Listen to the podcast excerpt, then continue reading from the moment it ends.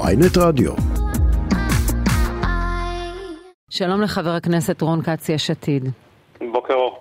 אתה עומד מאחורי הדברים, כי האמת שהרגע דיברנו עם אלישע בן קימון, והדברים עדיין לא התבררו. יש הערכת מעצר, לא ספק, אבל אין בידי המשטרה עוד ראיות ממשיות לאיך האירוע הזה התחיל ומי אחראי לו.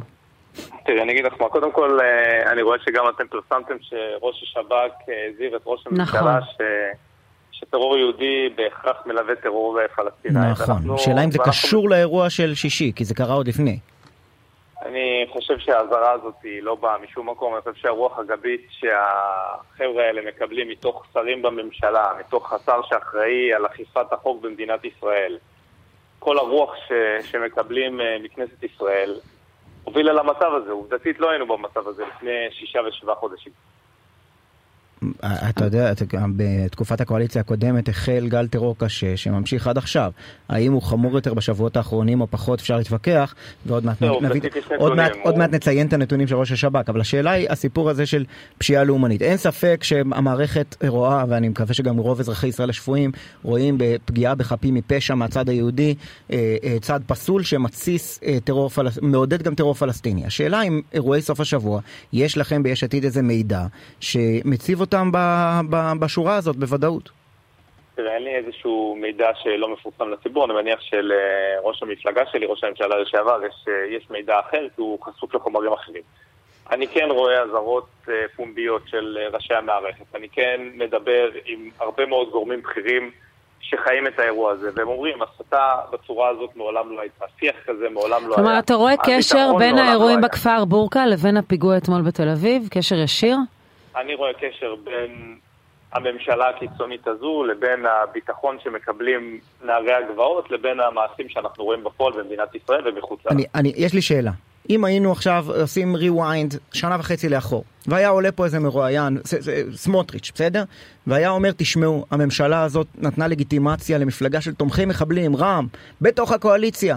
זה מעודד טרור. זה נותן אווירה שזה בסדר, שאפשר לתמוך במחבלים, לבקר אותם בבית, ואחר כך להיות חלק מממשלת ישראל. מה היית חושב על סוג כזה של התבטאות? אז הייתי אומר לו, כמו שאמרתי לו בדיוק לפני 1.5 שנה, שהממשלה הקודמת, הממשלה שהייתה הכי נחושה נגד הטרור, עשתה את אחד המבצעים הטובים ביותר לפי גורמים בצה"ל, הקימה מערך אמיתי בתוך משטרת ישראל שיודע להתמודד עם טרור ויודע להתמודד עם פשיעה לאומנית. עשתה הרבה מאוד דברים שהממשלה הזאת לא עושה, להפך. נראה שהממשלה הזאת פשוט לא מעניין אותה מה קורה, שהיא משחררת את זה, היא לא מסתכלת את זה, אומרת שהחבר'ה יסתדרו שם לבד. והחבר'ה לא מסתדרים שם לבד, להפך, זה נהיה הרבה יותר גרוע, זה נהיה הרבה יותר מסוכן, ושנאה מביאה שנאה.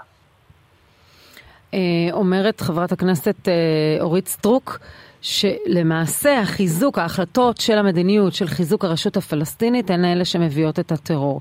איך אתם רואים בעניין הזה? אתם מגבים את הממשלה, שכנראה גם תתכנס היום בעניין הזה, וכאן פה, מחליטה על צעדים לחיזוק הרשות הפלסטינית, כדי למנוע את הטרור?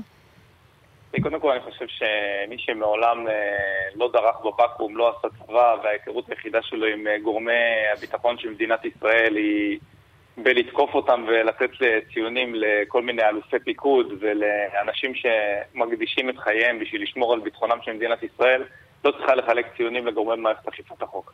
אני סומך לחלוטין על השב"כ, על צה"ל, ואני חושב שצריך לאמץ את ההחלטות שלהם, כי בסופו של דבר כרגע אין לנו אלטרנטיבה אחרת. אף אחד לא אוהב את זה, זה לא משהו שאנחנו עושים מתוך אהבה גדולה, זה משהו שעושים מתוך צורך ביטחוני, אז שתהיה אפשרות אחרת.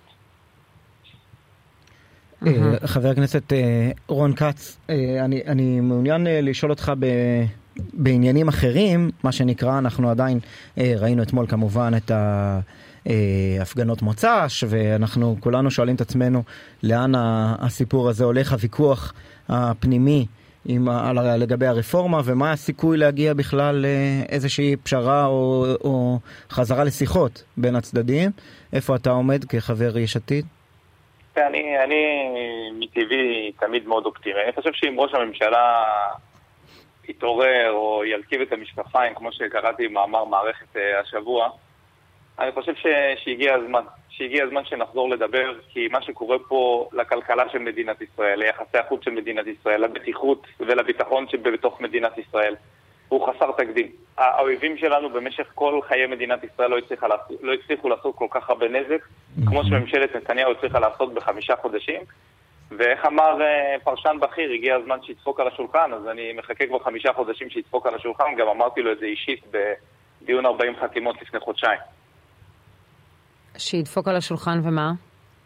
ויקרא לקיצוניים בממשלה שלו, ואומר להם, חבר'ה, אתם לא מנהלים את האירוע. עשיתם מספיק נזק עד היום, שבו בצד, הגיע הזמן שהקולות המתונים... אני מניחה שאתה לא כזה תמים, אבל כאשר שר במשרד הביטחון, הוא נציג של הציונות הדתית, וכאשר השר לביטחון לאומי הוא עוצמה יהודית, אז על איזה שולחן הוא ידפוק בדיוק? אלה השותפים שלו, וזו הממשלה. אבל הממשלה הזו מצד אחד, אני מסכימה איתך לחלוטין שיש גורמים חיצוניים, מצד שני, עושה את מה שהיא עושה גם מול האמריקאים, וגם מחזק את הרשות הפלסטינית, מסתבר שכרגע זה המהלך. אז כנראה שבכל זאת גם בממשלה הזו יש החלטות שהן פרגמטיות. אנחנו נראה מה יקרה סביב ההחלטות האלה, כי ההחלטות האלה נמצאות כרגע, עכשיו על השולחן, חיזוק הרשות הפלסטינית. אז נראה איך זה יתקבל על ידי אותם גורמים. אני אשמח לראות מה בן גביר יגיד בהחלטה הזאת, כי אחריות לאומית והוא זה מרחק של שנות אור. אבל אני כן אומר לך שזה לא משנה, גם האמריקאים לא תמימים, וגם כל השותפים שלנו בעולם הם לא תמימים, והם רואים שביד אחד מחבקים, וביד השנייה... עושים דברים אחרים שהם פחות נהנים להם. חבר הכנסת רון קץ, יש עתיד. תודה רבה לך. תודה רבה ויום טוב.